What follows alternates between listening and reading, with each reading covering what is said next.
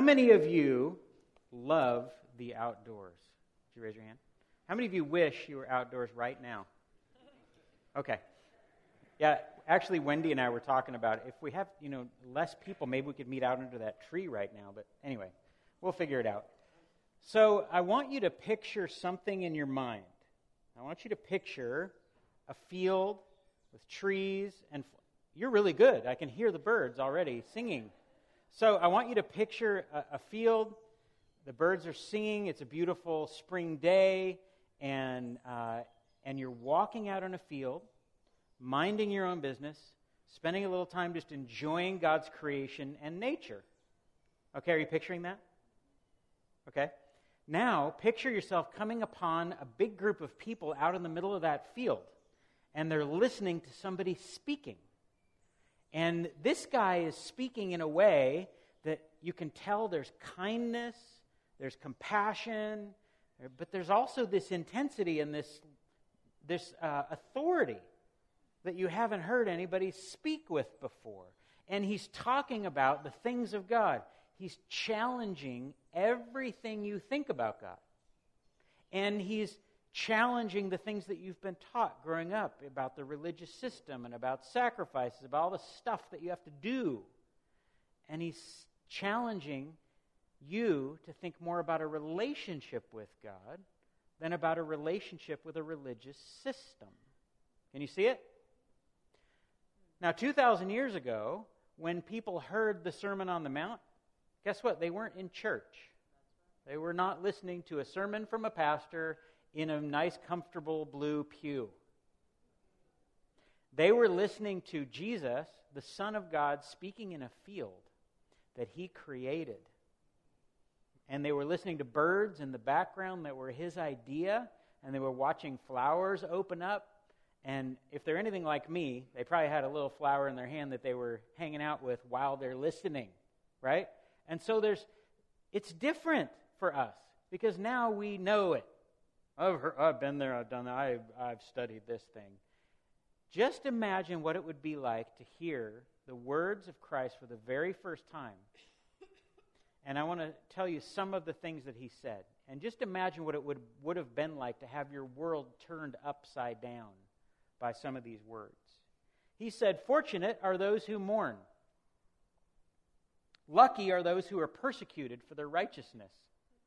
I mean, wouldn't you have said, like, is he kidding? Right? And then he went on. You know that adultery and murder are sins, but I tell you that if you entertain those ideas in your heart, it's the same thing as committing them. And if your hand causes you to sin, why don't you just cut it right off? And they must have been like, did, you, did he say, did he say cut it off? Yeah, he said, okay, shh, we're going to get in trouble. If someone hits you, offer them the other cheek. If someone takes you to court to take away your shirt off your back, give them your jacket as well.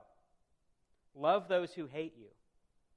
Pray for those who mistreat you and are nasty and belittle you to your face. Remember, you can't serve God and your money. Don't worry about anything.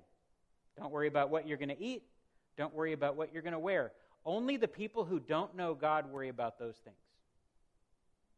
Don't judge people because that is God's job, and you are not Him. Now, just think about how those things landed. Some people have said that the Sermon on the Mount is the most well known of Jesus' teachings and the least understood, and for sure the least followed. I think it's probably true. So I want to challenge you and myself this week to open up Matthew 5 through 7 and read the whole darn thing. It'll take you about 15 minutes. And that is how the people heard it. They heard it all in one sitting, right? And, and so they had to take this whole thing in in its context. And did you know that context is kind of important? I want to show you a little graphic of what I mean. So, no chuckling. I, I enjoyed this when I saw this. But context really matters because um, when we read Scripture, sometimes we grab verses that we really like and we avoid the ones we don't like and we take them out of context and we say, well, this was what it means to me. This is for sure what it means because that works for me. Now, ask, seek, knock, I think is a great example. I have heard so many people talk about ask, seek, knock without understanding the whole context. This is right in the Sermon on the Mount, two thirds of the way through. And without, without understanding that context, we could use ask, seek, knock as, hey, I can get whatever I want. It's like the lottery, man. Like, I, I have all power. Ask, seek, knock, in its context, is what we need to live out the Sermon on the Mount. I can't do it on my own strength. You can't do it on your strength. You don't have a prayer. The things that Jesus said were downright crazy. And they were right. And they were holy. And they're what we're created to live like. And without His Spirit and without me asking Him, would you please help me do this? And without me seeking His kingdom rather than my own, and without me continuing to knock and say, Lord, I need you, it's impossible. It can't happen. Now, it means even more than that, but that's the beginning place. That's the only way to live out the things that he said about asking and seeking and knocking. So let's read, and I want to have us all read it together. So go ahead and stand. And sometimes when we stand and we read Scripture, I read it for you because it's long. And it just sounds like whoa, whoa, whoa if we all read it together. But this one's nice and short, so we can read it all together. So one, two, three. Keep on asking, and you will receive what you ask for. Keep on seeking, and you will find. Keep on knocking, and the door will be opened to you. For everyone who asks receives, everyone who seeks finds, and to everyone who knocks, the door will be opened. Amen? Amen? You can grab a seat. Now, two things I want you to notice. One is this your version might say ask, and you will receive. The, real, the, the Greek says asking, seeking, knocking. It's repeated action. So sometimes I think we get stuck in this, in this funny pattern where we say, Well, I already prayed about that. Well, how many times did you pray about that? How involved were you in praying about that? How much did you believe that something would actually happen? I think that we, you know, as Americans, we have a checklist and we're like, okay, get my coffee, drop the kids off, pray about that thing, I'm done. But I don't, I don't think that prayer is a checklist. I don't think that seeking the Lord on something that's really important is equated with stopping at Starbucks. There's something different happening here where the Lord is challenging them to keep on asking. Here's the other thing it said uh, How many people will be answered? Did you notice the word that it said in there? Everyone. Everyone who asks. What? Why, why did he say that? In case you think this won't apply to you. In case you think, I'm too bad. In case you think, well, my prayers aren't heard. Well, I tried that, but nothing happened. But, you know, well, you don't know who I am. Well, I don't, I don't know if I really believe this. Well, I, things don't really happen in my life like they happen in other people's lives. Jesus said, everyone. We'll talk a little bit more about everyone in a minute, but I think everyone means everyone right? Now, I love this word ask. And, and I, I believe that the Lord, and one of the themes in the, in, the, um, in the Sermon on the Mount, is praying simply. The Lord loves simple, not flowery, not hypocritical, not religious prayers, if I were to say it that way. One of my favorite prayers that anyone prays, and myself included, is this help. It's a great prayer. How about this one? Jesus, that's a great prayer. And you put the two together, you have a really, really powerful prayer. Very focused, very specific. He knows what you're saying, right? And I didn't have to like pull out my book of prayers to pray it. But sometimes we just complicate the whole asking thing and make it kind of a religious activity rather than reaching out to someone that we have relationship with, our Father, and saying, I really need help. I really need help. Let's talk about asking for just a minute. So, there are two things that are um, part of the posture of asking. One is this I need help. What is that? Humility. Right? So, I'm not going to ask unless I actually need help. The other thing is this it's faith. Believing that He actually has the power to help me is, is that, you know, I believe that answers may be even possible. So humility and faith come together when we ask. I think that's a really important foundation for this. Now let me let me throw out three ways that I think we mess up when we ask and that I mess up when I ask. Here's the first one. Effective asking always happens in relationship. Not because I have a formula, not because I have a good idea, not because I'm nervous or scared or someone told me to pray about it. Happens in relationship. Let me, sh- let me tell you what I mean. If I go over to you, Casey, and I say, I need $1,000, can you help me? What would you say? No, because you don't have it or because you don't want to help? Because I don't have it. I would love to help you. If, if you had, if I had it, it would be yours. right? Because we know each other, right? Yes. Okay. So what if I go to somebody out on the street that's walking their dog? And I'm like, hey, can I have $1,000? Do you know what they're going to do? They're probably going to run. Because there's no connection, there's no context for what I'm asking. Does that make sense? So if you know the Lord and the Lord knows you, it puts prayer in a whole different box. Here's a great story that I heard. Abraham Lincoln, uh, when he was president, was in the White House, and he was having meetings all the time. And there were, there were two guys that wanted to go see him because their land had been stolen from their family. Their kids were starving. They couldn't farm. They were desperate. They're like, the president is the only one that can fix this, this problem. So they're waiting to see him. They can't see him. They're out in the lobby, uh, out in the, in the hallway, I guess it was, and they're actually crying while they're talking to each other about, like, you know, um, hopeless, hopeless situation. So this little boy walks by, and he goes, you know, what's wrong, gentlemen? And so they share with him, you know, what happened and the situation, how sad it is, and we have kids like you, and we can't help them. And so he goes, hey, come with me for just a minute. So we let him down the hallway, let him down another hallway, let him down another hallway. They open up a door, they go in. Guess who they're with? Abraham Lincoln. It's his son. So, because of his son, guess what happened?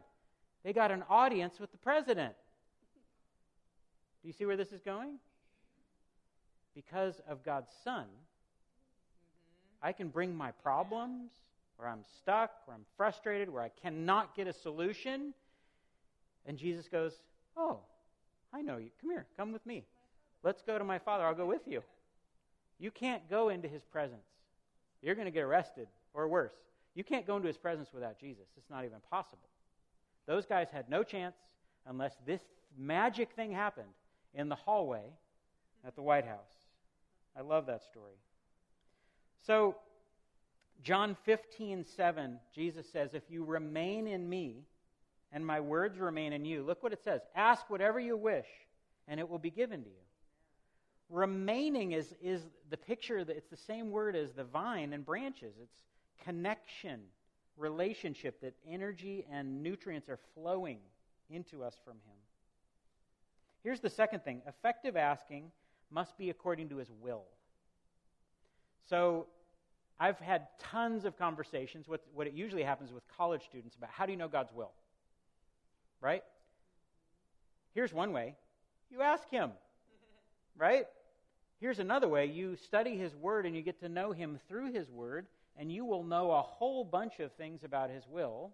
And, and I can't remember who said it, but somebody said, if God already told you to do it, do it. If He told you not to do it, don't.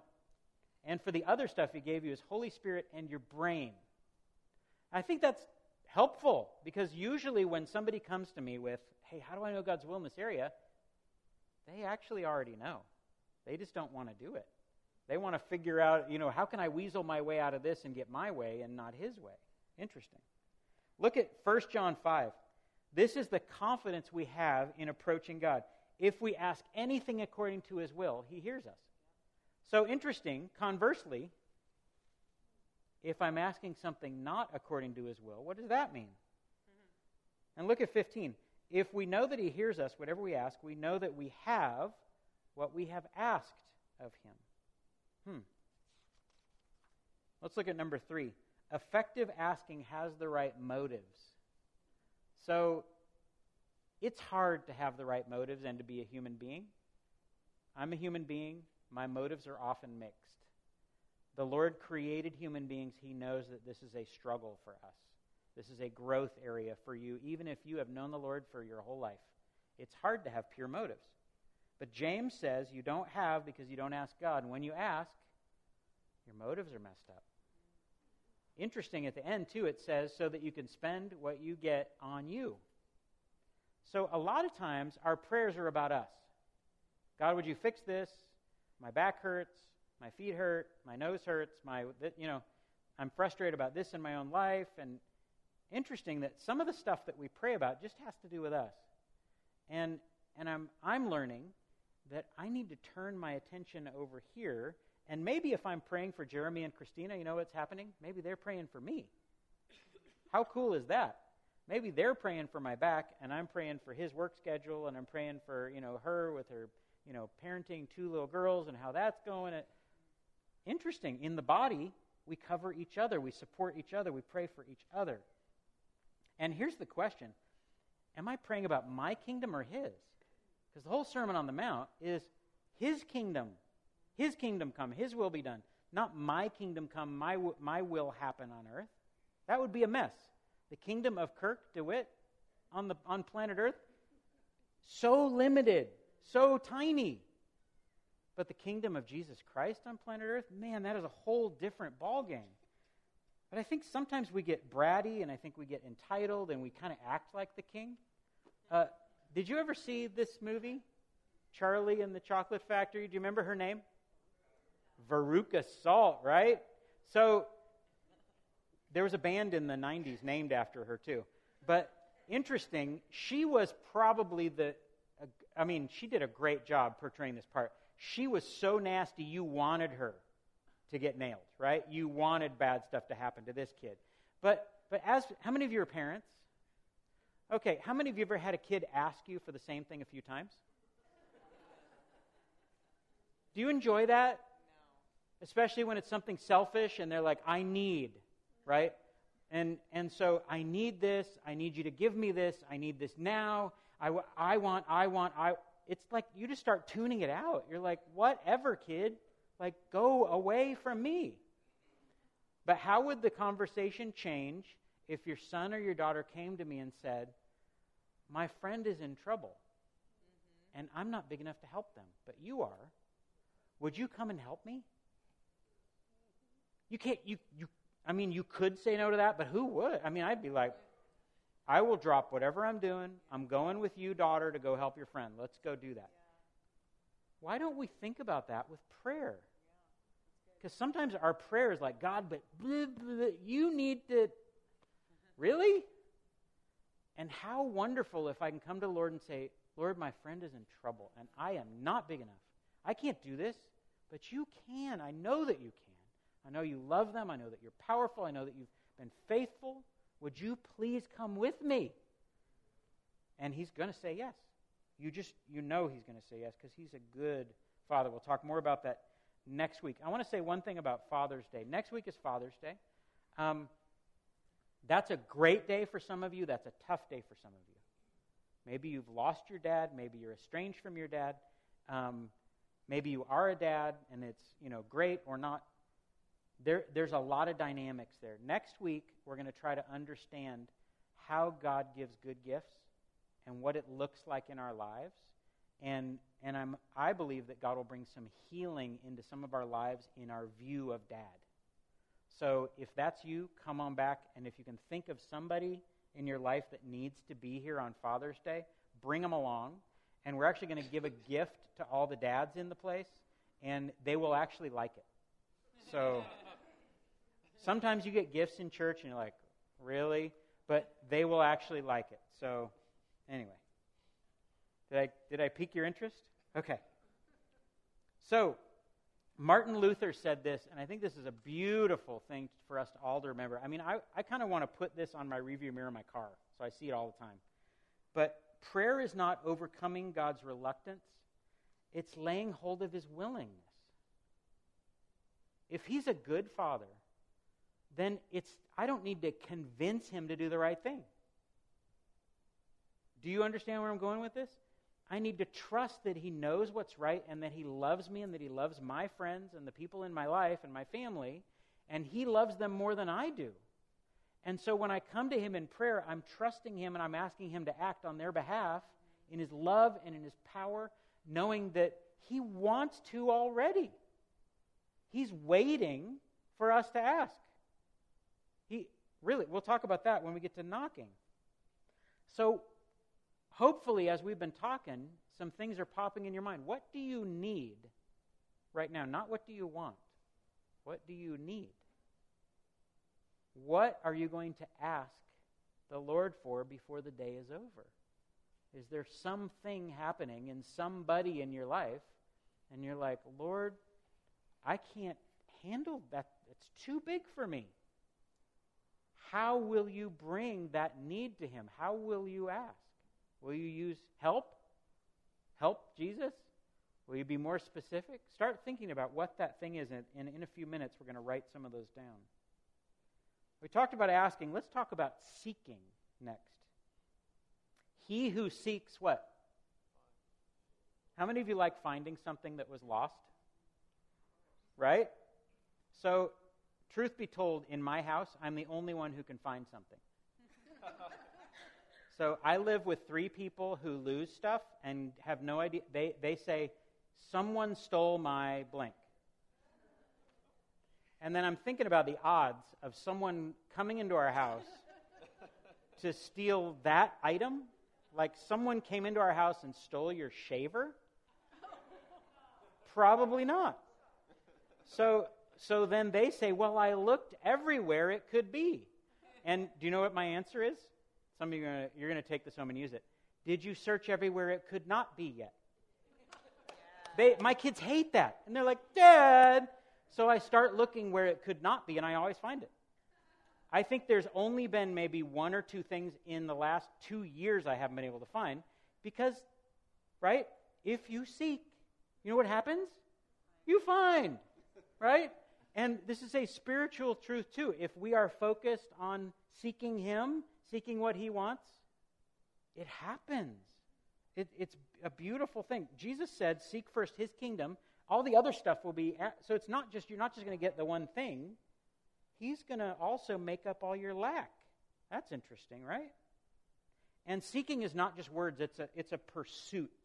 It's a, a focus it's like going on a journey to see something happen so how many of you know my wife stacy so she and bella and my father-in-law are in san diego they are pl- she's bella's playing softball right now um, and they're doing a tournament so Oh boy, I don't know about this Sunday sports thing. Anyway, so so they'll be back uh, this afternoon. But something that you may not know about my wife, I don't know if anyone in here has hiked with my wife before. So she is 100 yards ahead of you. My wife is a serious hiker. And so I, I, I love hiking. I'm a good hiker, but I'm more like a 4x4. So I can go over anything and I maintain the same speed. Okay? My wife is more like a Ferrari. So she, if she has a goal in mind and she's hiking, she's like, right? And she's looking back like, really? You guys can't keep up with me? I mean, seriously? I feel like this is a picture to me of, of how I want to seek the Lord. I want to seek the Lord more like with that kind of a focus and that kind of a direction, that kind of a passion that my wife has about getting to the destination. So um, so, are you see? Here, here's a question about seeking. Are you seeking God? Okay, you, if I were to say yeah, you would all say, "Oh yeah." Or are you okay on your own? That's a kind of a trick question. Well, maybe I'm sort of okay and I sort of need Him. So here's where I'm going with that. If you're okay without Him, don't ask Him for stuff. Because these things travel together. If I need him, then I ask him for things and he answers. But if I'm okay on my own, why am I involving him at all? There's something about this step of faith towards him that I really need his help that I'm not relying on myself. I've, ta- I've taken a, a risk. I've taken a step of faith towards him and saying, I really need you. And that's a relational step. It's not just a transaction. It's, it's, rela- it's going closer and closer to Him. It's seeking more and more of Him. And that prayer happens when we're seeking Him, not just, not just the item, not the thing that I need to check off, but I'm seeking God because He's God. Hmm. So, if we ask, if we, if we seek Him and ask Him, something else happens. And along, along the journey, our hearts start to change. So, I don't know if you've noticed this, but sometimes your prayers don't get answered the way you wanted or in the timing that you wanted. Have you ever had that experience, anybody? Maybe all the time? So sometimes I wish that God was a little bit more like this, right? Where I'm like, I really have this concern, this worry, this idea, this need, and then God goes, ding, and there's like this little cute sound, fing, and suddenly it happens in my life because the magic wand was waved. My fairly fairy godfather, I guess, knocked, knocked it out of the park. He exceeded my expectations again. But it's not like that with him, and that's on purpose, because that would make us bratty and entitled and horrible. And it would also mess up our relationship with him where we're not trusting his goodness, we're just trusting his gift, his gifting, if I were to say it that way. So something happens when he doesn't answer on time or in my way, it causes me to converse with him. It doesn't draw it doesn't push me away. It makes me go, "Wait, God, what are you what are you up to?" And then he says, "I'm glad you asked." Well, you know, and then we continue in this journey with him and he develops our character through it. He develops our character by saying yes. He develops our character more by saying wait. Isn't that horrible? but it's true he, he always answers those he loves. Those are in a relationship with him. He always answers them. And often not the way we want because he's up to something much bigger. And I've seen him answer prayers in my life that were beautiful and incredible and not at all the way I saw them coming. They were better than what I saw coming. Two quick examples. One is I had given up on relationships and dating, and I was like, maybe I'm supposed to become a priest, not a pastor. Maybe I'm just done. Right? I was like, I was like mid 20s, and I'm like, whatever. Right? No offense, ladies, but it's hard. Right? So then suddenly, God, like, literally drops Stacy in my life, and I'm like, oh, that would work. so, another example we're trying to adopt um, a child. So we literally went like five years trying to adopt a child. And we're like, we're starting to feel like the plague. Like, I'm a pastor, my wife's a teacher, we have some cute little boys, we want to adopt a, a child, we have a house, we have a dog. Like, aren't we kind of like an American family and then no one wants us? Like, what's going on? And, and I felt like all my conversations with the Lord were, you know, frustrated and yet trusting somehow. It's like, God, what are you doing? Why are you frust- Why are you making it so hard? And and and now I understand what he was doing. She wasn't born yet. I'm trying to push this thing forward, and I'm like, I got my plan. And I'm like, well, Lord, you know, you're messing up. And he's like, you just wait, buddy. And Bella came in our lives, and not in the timing that we wanted, but she's amazing. Yeah. I mean, what a great kid. And and I have this phenomenal relationship with this little girl who is growing up to know the Lord and growing up to love all all of you guys. And that would never have happened if I got my way. Interesting, right? Okay. So let's talk about knocking, and then we're going to put this into practice. Knocking is taking action, right? Now, here's a question. If you go to somebody's house, how many times do you knock?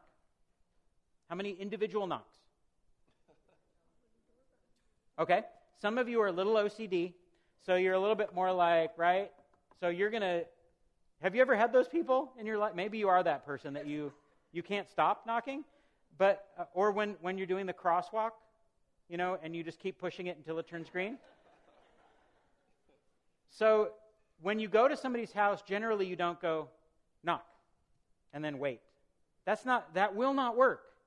And yet somehow we think that that's going to work with our praying and our relationship with the Lord that like, well, I, I already did it. I already said, "Hey Lord, that's just kind of strange, right? And so we have this idea of repeated knocking, of continuing to go. Some of you have been praying for something for 20 years. I want to tell you today that it might take 23, might take 30, might be next week. I honestly, as I was studying this, as I was praying, and I was sitting out in the backyard, uh, I really felt like there are a couple of you here that need to hear the Lord say to you, do not give up. The enemy would love for you to give up. Your human nature would say, I have done it. I've done my part. I am finished. Praying for that person to come to know the Lord, praying for that relationship to be healed, praying for this part of my life to be fixed. I'm tired. I'm finished. And the Lord would say, Nuh uh. Keep asking. Keep seeking me. Keep knocking you will have your answer. Can anyone say amen? Okay. So here is an example of that from the teaching of Jesus. So Jesus taught a parable about a persistent widow. So the lady comes to the judge, and Jesus says the judge is a jerk. He doesn't care about God, he doesn't care about people. But the lady says, I need justice. This person has wronged me, and I need you to help. Okay? So the guy says, Go away, I don't need you. Now notice what comes next. Look at this next picture. She won't leave him alone. So in the story, Jesus says the lady keeps coming and coming and coming to him and bothering him, and the, the word in the original language is like a beating on your chest. So it's, it's like she's like, right? And that's going to get annoying after a little while if someone keeps hitting you. And so finally he goes, Fine, I will help you have justice against your adversary. And then Jesus says, Now, if an unjust judge who doesn't care will do that, how much more will your Father in heaven, who's crazy about you, meet your needs? Right? Here's another example from Scripture Acts chapter 12. Peter gets put in prison. Okay? And if you're a Bible scholar, I, I, I want to throw something at you just for fun. James got put into prison and got killed. We don't have a story about his friends praying. Peter got thrown in prison, and we have a story about his friends praying. He got released. You can take that wherever you want and figure it out. Now, Peter gets arrested, gets thrown in prison, and it says the church prayed for him without ceasing. So they're praying all night long for Peter to be released. Okay? An angel shows up in the middle of the night, unlocks him, leads him out of the gate, and then he comes out. He's not even sure if it's a dream, it says in the story. He comes outside the gate, outside that gate, outside that gate. He's free out in the city in the middle of the night, and the angel leaves him, and he kind of wakes up and he's like, What? Prison break. Like, I, look, I'm free. So he, so he goes, Well, where am I going to go? I'm going to go to my friend's house. So he goes to his friend's house, he knocks on the door, and you know what they do? They don't answer because they're praying. It's funny. And then finally, this girl, Rhoda, comes to the door. It's funny that her name is in here because she's kind of, I guess, they put her name in there because it's, I guess, they teased her or something about she's the one who, you know, she, she knocks, she, she comes to the door when he's knocking and, and looks out and goes, It's Peter. But she didn't answer the door. So she goes, she goes back to the prayer meeting and they keep praying and they're like, Well, who was it? It's Peter. And they just keep praying. and then finally, he keeps knocking, right? We talk about keeping knocking, and they're like, so they went and let him in, and he joined the prayer meeting for himself, right? So here's the here's the interesting part of that that we can learn. They didn't pray, you know, a little bit, hoping something good would happen, and then they all went home and slept well. They prayed all night. They prayed until the answer came. They kept knocking. They kept knocking. 3 o'clock in the morning, 4 o'clock in the morning, 5 o'clock in the morning. And they didn't even have a sense from the Lord of, like, okay, you can stop praying now. They kept going. They prayed all the way through the answer. And then the answer is staring them in the face, and they're like, oh, well, let's change our prayer to, wait, wow. Like, thank you, Lord, he's here. You saved him. So they watched James die a few months earlier. They thought that was going to be Peter. Mm-hmm. So they got on their knees and they sought the Lord and they said, Please, not Peter. Like, we've already lost one. Let's not lose him. And the Lord, in his grace, answered their prayer, brought him right in the middle of that house. But my question for me and for us is do we pray through? Or do we pray to? Or do we even get there? And the Lord would say, I want you to keep seeking. I want you to keep pressing. I want you to keep asking. I want you to keep, keep coming to me with, with your needs. And I will answer them. Hmm. There's a cool progression that happens in Ask, Seek, Knock. Asking is like, Lord, I need your help. Seeking to me is like, now I'm on a path towards Him. And then knocking is, I'm at His very door saying, Here I, I made it here, Lord, and I really need you to come through. And you know what you find when you knock on His door? He's already there waiting for you. In fact, Scripture says, Behold, I'm standing at the door knocking. And if anyone hears my voice and opens the door, I will come in and eat with him. Jesus wants to be in our lives. He wants to be present with us. He wants to eat with us. He wants to live with us. He wants to dwell in us. So when we knock, man, is he ready. He's, he's, he is right, right now, he's waiting at the door for you to say, I need your help. And he goes, I know. But I really need your help. I know. And he wants to just change things. Now, again, in his timing, his way, but man, he wants to act in your life. Do you believe that? Mm-hmm. Okay. Now, some of you, maybe you're in here and we've talked about asking and seeking and knocking and how much this is tied to relationship. And I don't want to have anybody raise your hand or anything, but there may be some people in here and you feel like, man, my prayers don't get answered. Uh, it's like it's like there's this glass ceiling. I shoot up a prayer, I feel like it came back faster than it went up. It's like this is getting frustrating. God hasn't done a, a, a thing in my life, and I've asked Him to, and I've asked over and over, and I, I'm just tired of this. So I want to go back to the relationship question. Maybe He brought you here because he wants to say it's not about praying about stuff, it's about praying to me, the Lord speaking. He wants you to know him, and he wants to know you. He wants the relationship to be connected. It's kind of like your phone doesn't work if the cell tower's down, right? He wants the connection to be clear between you and him. Do you remember our Abraham Lincoln story? So, the only way that you have access to the Father's power and love and glory and effectiveness in your life and prayer answering, you know, all of that through Jesus. There ain't, there ain't another way. So you're out in the hallway saying you're frustrated, like, Lord, I, I don't, I'm, I need justice, I need help, I need, and you need his son to lead you into his office. Say, come on in. I want to be with you. So if that's you, I just want to pray with you for a minute, and then we'll, then we'll, uh, then we'll do some asking. Lord, I ask for those in this room that may not know you yet or have been disconnected from you, that you would come near. And if that's you right now, just, just admit that you don't even belong in God's presence because of sin and wrong and selfishness and human nature.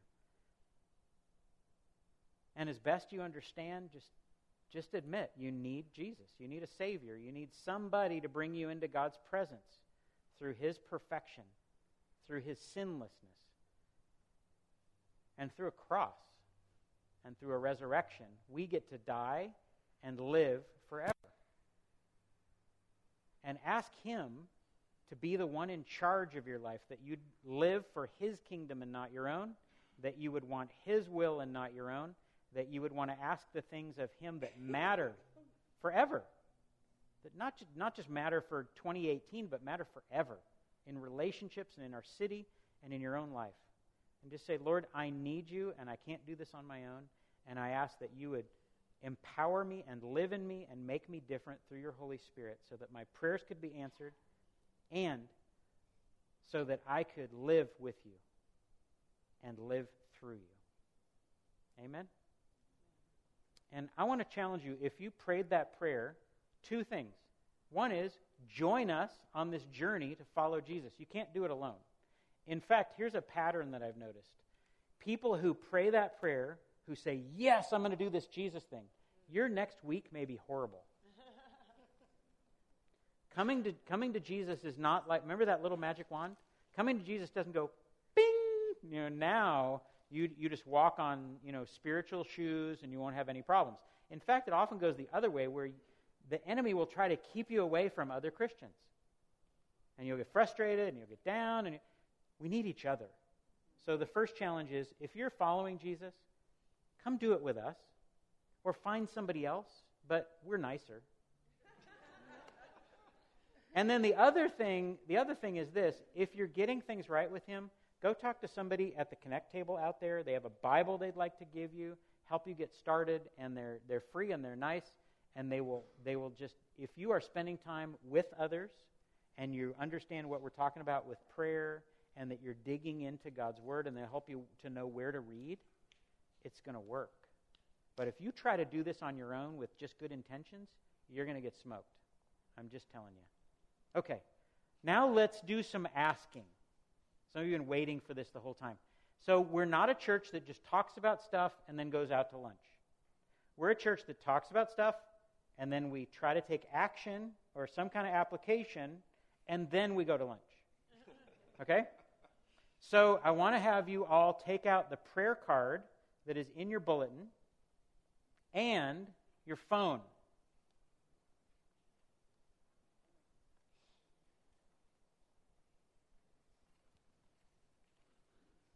You see the prayer card? And there's a pen somewhere nearby, or you can borrow one from somebody. So you speak, who are, did you know that you in this room speak two different languages? Okay? I don't know if you're aware of this. Some of you speak pen, some of you speak text. Did you know that? It's actually true. Okay? So some of you, I want to have you write down, and I put it. Uh, let's put it up on the up on the screen. Who do you need to pray for? What, what's the what's the thing that is on your heart as we've been talking, and that you may think this is too big, this is too crazy. This may be the same thing you've been praying for 31 years. Write it down on the prayer card, and in a minute, when the band is playing, you're going to bring those up here and you're going to put it in the basket on either side. Now, those are, it's, that's if your language is pen. Okay? If your language is digital and text, you can text a prayer to prayer at kaneochurch.com and we will get it. Okay? You may have to turn off iMessage, but it, we will get it. Okay? So, two languages. You can pray however you would like to. So, that's your first assignment. Here's your second assignment remind yourself to pray for this thing. Don't just think that once I put it in this basket, whew, now I'm done oh, good, I get to walk out of here and never pray about that thing again. That's not how, right? That's not what we've been talking about for the last half hour. So, what do you need to pray for or who? How are you going to pray about that? What, does it mean that you, um, you wake up every morning and you start your day with praying for that thing? Does that mean a sticky note in your bathroom? And, and how often are you going to pray for this thing? What, what is that going to look like? What discipline can you put around this ask? And I would encourage you to simplify the ask. Because sometimes in our minds we're like, well, I want my son to have, you know, the right job, the right spouse, the relationship with the Lord. I want them to live near me. I want oh my gosh, really? Just say my son. Right? right? You can get specific with the Lord later as he leads. But just simplify this ask and just say, Lord, I want you to work in this area of my life. And here's how often I'm going to pray about that and, and here's how I'm going to be praying. Okay? So um, maybe we can put on the birds again. And, and the band is going to come up in just a minute. But write down what's that thing, and you can text it or write it, and we will offer these things up to the Lord. I want to encourage you over this next few minutes and over this next week the thing that you prayed about, the thing that you trusted the Lord with, Tell somebody.